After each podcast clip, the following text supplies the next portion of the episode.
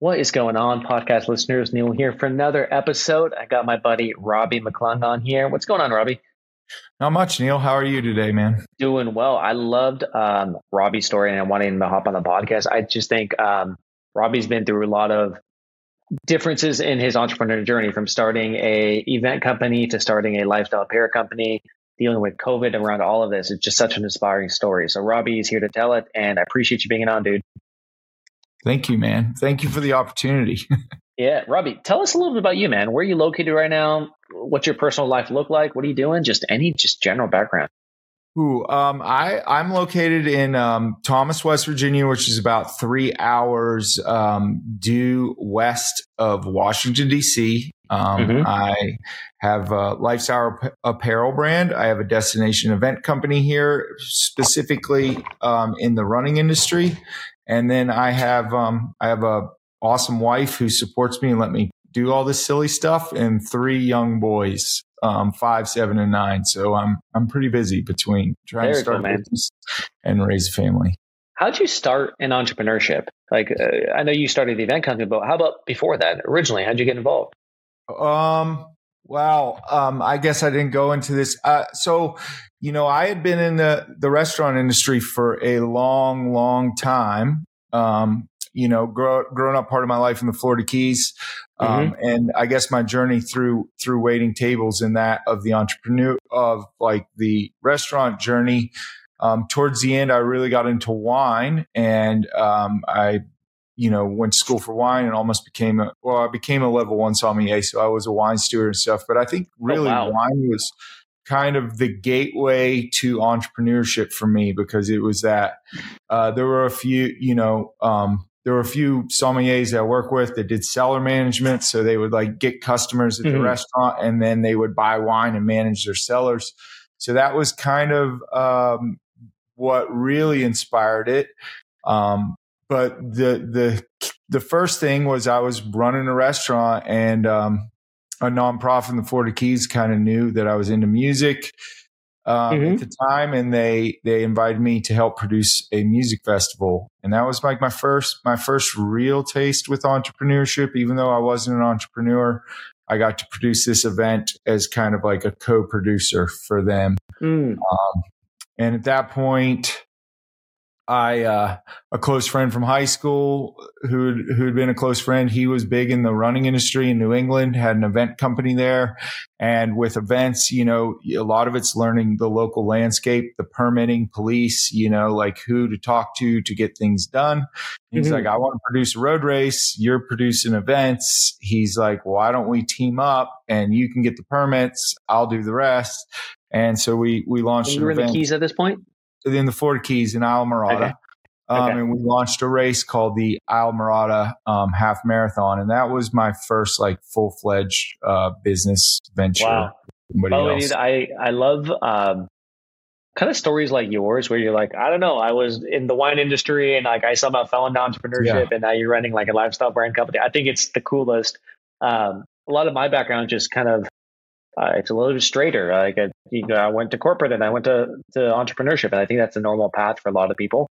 Um, but I think from your background, it, in my opinion, it just makes things a lot more interesting, right? You're like, yeah, I was on the pathway to being a sommelier. Dope. Like that's not very normal at all. That's really cool.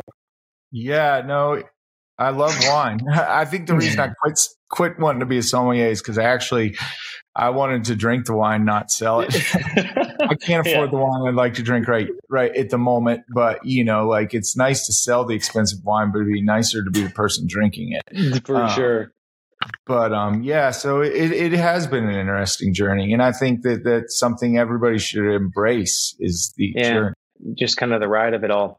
Um, Robbie, tell me about your your logic with saying yes to your buddy who's like, hey, why don't we start our own event business with running? Like, are are you a runner, or like, why did you decide that this is what you wanted to do as the next step? Um, I'm not, I, I do enjoy running, and I, and I own a running event company at the moment. It's not my sole passion. Um, you know, I'll be honest with you, cause I was kind of producing concerts and, um, at that point in time, I was just like, I'll try anything. I'd done a little bit of Facebook ads. So behind the scenes here that I haven't mentioned is um, I started doing Facebook ads like with the first Facebook ad coupon they sent mm. out, you know, in like, I don't know, two thousand eleven, two thousand, somewhere around there, ten. Um, but it was more so with concerts, like if it's a rainy day, people aren't going to show up. You know, you're like, mm. you can have all this metric in the world, unless you have like a massive lineup, like it's such a fair weather event. And, you know, when he started telling me about the fact that people like actually signed up way in advance, you know, so it's like yeah. with a concert, you're like, hey, we've got this great band and people are like, yeah, I'll buy a ticket on Friday, you know, got whereas it. People in the endurance industry are like, well, I got to train for three months. Like I'm going to, I'm signing up six months out. I think that was a big intriguing factor in me. And just, um, I don't know, taking, I'm taking a, a risk and a chance. I'm a dreamer. And so I didn't see like, I didn't feel like I had anything to lose to take that leap. Yeah. Um, and so you started this, I think twenty seventeen is when you said for the, the running company. Um, that's for, so, so, um, the running company I have now, the Islamorada Half Marathon, I think started in twenty fourteen. Okay. Um, I bought the domain name for the Canaan Valley Running Company uh, just a couple, it would have been twenty seventeen, a couple days ago. Um, the Florida Keys got hit by a hurricane, Hurricane Irma.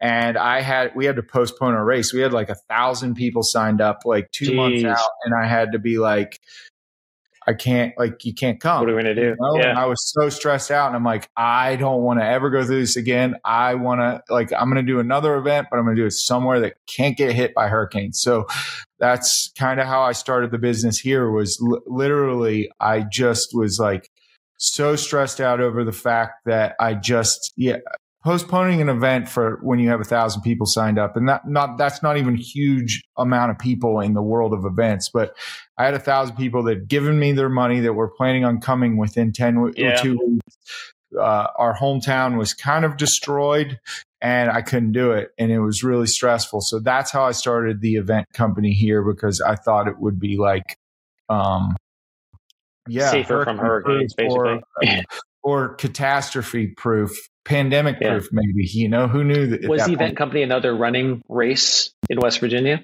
Yeah. So I, I have the Canaan Valley Running Company, which is, uh, which started as a standalone event, the Canaan Valley Half Marathon. And, um, it has evolved into, uh, the Canaan Valley Half Marathon. I have a trail race and then I started a nighttime marathon, half marathon, ten K. So it's, it's actually three races. So, wow. um, uh, Robbie, if you told me like, hey, Neil, let's start like a, a race, a five K, whatever, I would have zero idea how to promote this thing. Like, do I just go to like Groupon and post it? Am I supposed to run Facebook ads? How did you figure out how to promote a race and how does it actually work when you're promoting this type of event? Uh, Facebook. I mean, I, I rely heavily on Facebook ads. Um, you know, okay. like, um, yeah, I, I rely on it. Like I said, I started pr- promoting events for this nonprofit prior to the Islamorada Half Marathon with Facebook ads. I, I had done pretty, pretty well with it. Um, you know, you, So entrepreneurs are just starting out. Like I, t- I took a risk. At this point, I had um, close to six or seven years of Facebook ad experience in my back mm-hmm. pocket when I did this. When I first started doing events, yeah, I went to Groupon, but I actually built a, uh, you know, I, I bought a domain name, launched a Facebook page, launched an Instagram, launched an Instagram account, and I. In addition to this, um, I'm a huge fan of Facebook ads, but I'm a huge fan of Facebook ads in conjunction with high quality organic content. And um, mm. that's always been a premise of mine. I like, you know, for me personally, I do what I would call a runcation. So I um, I like to promote the vacation first and the run is the byproduct. Like I, if I, if you have a race and you're in New York, like anybody can run a race. There's thousands and thousands of races, but yeah. we, I mean, we all need to get away. So I yeah. promote the vacation and the race is your excuse for the vacation. So yeah, um, I didn't, Robbie, I didn't even think of like running events as a business model. And like, all, all I'm thinking about when you say this is, damn, there's so many ways to make money, right? Like yeah. it, whether it's a cleaning company, whether it's a tech company, whether it's r- starting a race from scratch, like they're all doable to anyone. This isn't like people who run, who start races aren't massive event people and massive companies. Like anyone could start a race, kind of like you did, and just scale it up from there. Yeah. I mean, you can, because uh, I mean, not to, to give away the nitty gritty, but I mean, between the, the Wix website, the domain name and that, it, I mean, I was in like three hundred fifty dollars for that and a logo. And for the first few months, um, it, I just spent ten bucks a day, you know, so it's three hundred bucks a month. And, um, I scaled it. I have a little rubric that I use, but I obviously scaled the marketing a little bit more as we got closer. But no, how much I are just, people paying to join the race? Uh, about seventy-five bucks a person. Okay. So seventy-five times, let's say a thousand people. Yeah. I had, a, like, I, I actually, um, my first year was the biggest year. I had nine hundred ninety-six runners, which, you know, it doesn't sound, but like when you, like a thousand would have been way better. Like I, sh- in hindsight, I should have like paid four people to go in and register. Just to, we will let you like, round it up, Robbie. It's okay. Psychologically. So I could hit that, that. And, you know, for, for my career path to, to jump forward, that, that event, you know, I, my business partner in the Florida Keys was successful in events. So sometimes when you have a business partner that's successful, and he's an amazing dude and one of my closest friends, like they still kind of get the credit. The yep. event company that I did here was the first thing I'd ever really done on my own. And I live in rural West Virginia, and I caught the attention of a lot of people because they were like, you just brought a thousand people to like rural West Virginia, at a, you know, and I had some, some, some big shots in the running industry in the mid Atlantic show up yeah. to my race that I was almost starstruck about, you know, like, why are you here? But, um, yeah, that, that, that event got me an opportunity to speak at one of the biggest, like, running expos in the United States as a marketing expert. And yeah. from there I had a running event marketing company until, starting in the fall of twenty nineteen that led mm-hmm. into twenty twenty, and then it all fell apart. Got you know, it. Out, outside of my control, like COVID just shut things down. Absolutely. So tell me about that time. So COVID happens. You're like, oh my God, my business is going to go away. It's literally an event business in a time where no people can meet together. How were you feeling? How'd you decide what to do next? I panicked, man. Um, Uh, you know, I mean, at first there was kind of like shock, like, so the marketing side of it, like I lost all my clients in probably mm-hmm. like a seventy-two hour period. It was like March tenth. And Jeez. you know, you just start getting the phone call. So I, contracts or not, I don't know if contracts would have got me through it, but, um, most of my clients, I did like a ninety day contract for, for my marketing clients. And then after the nine days, we just did a handshake. Like, we get along, let's keep going. You know, who, yeah. who knew there was going to be a pandemic? So I lost all my clients in like a seventy-two hour period. And then I don't know, I just did some soul searching.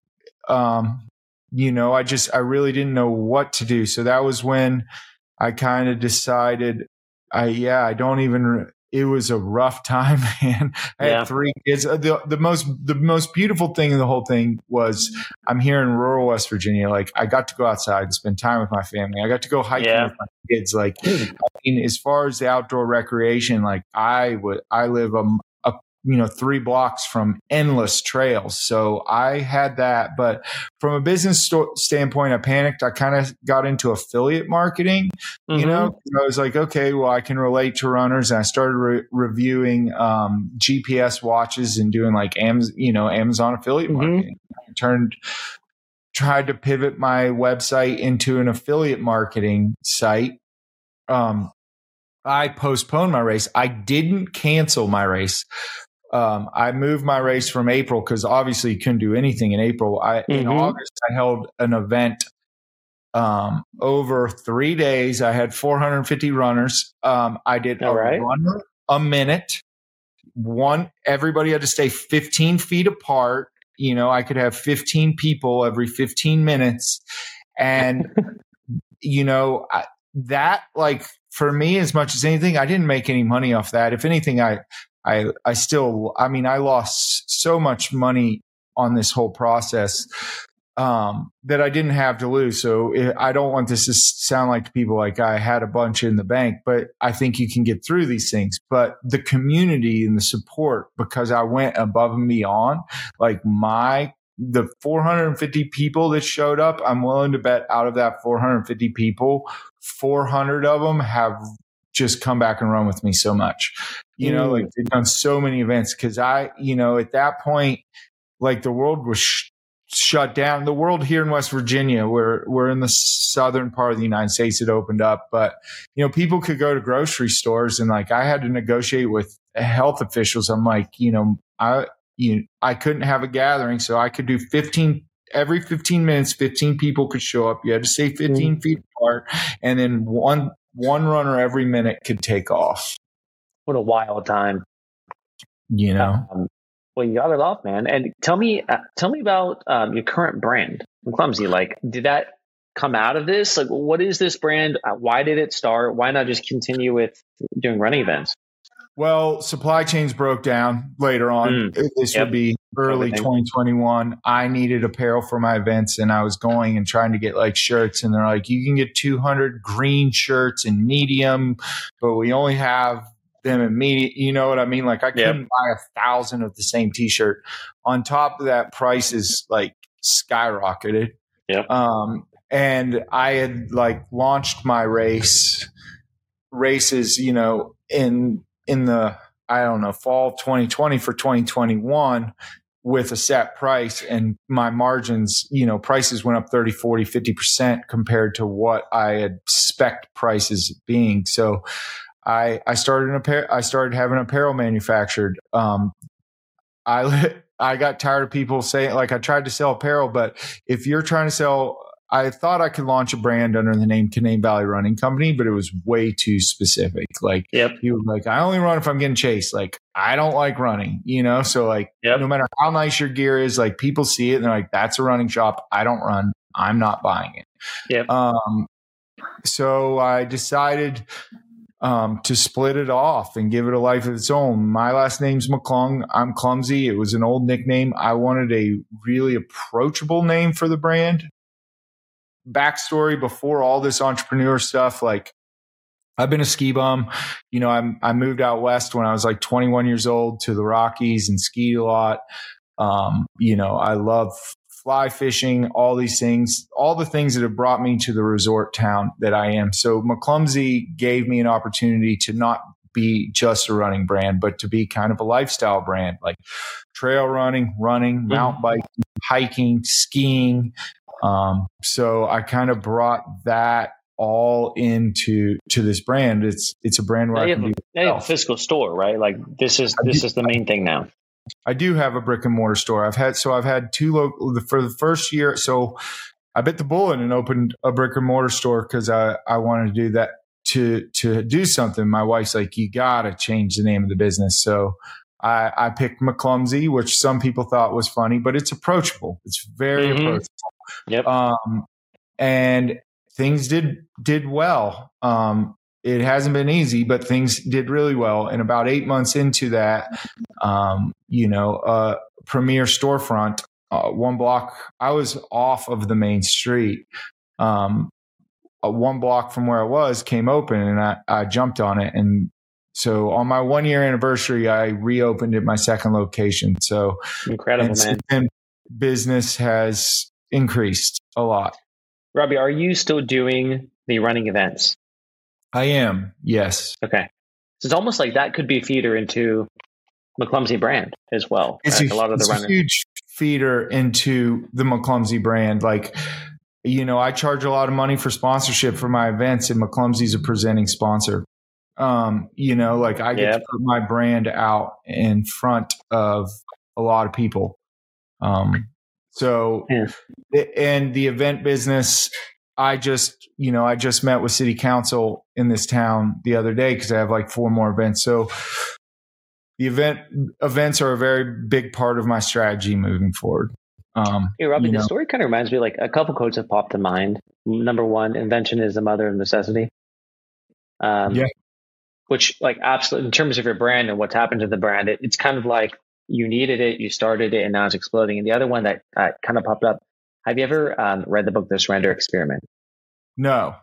Probably my favorite book, like truly one of my favorite books. Um, it's just a story about a guy who kind of follows the serendipity of life, and he ends up running a public company. And he's just like this yogi meditation dude.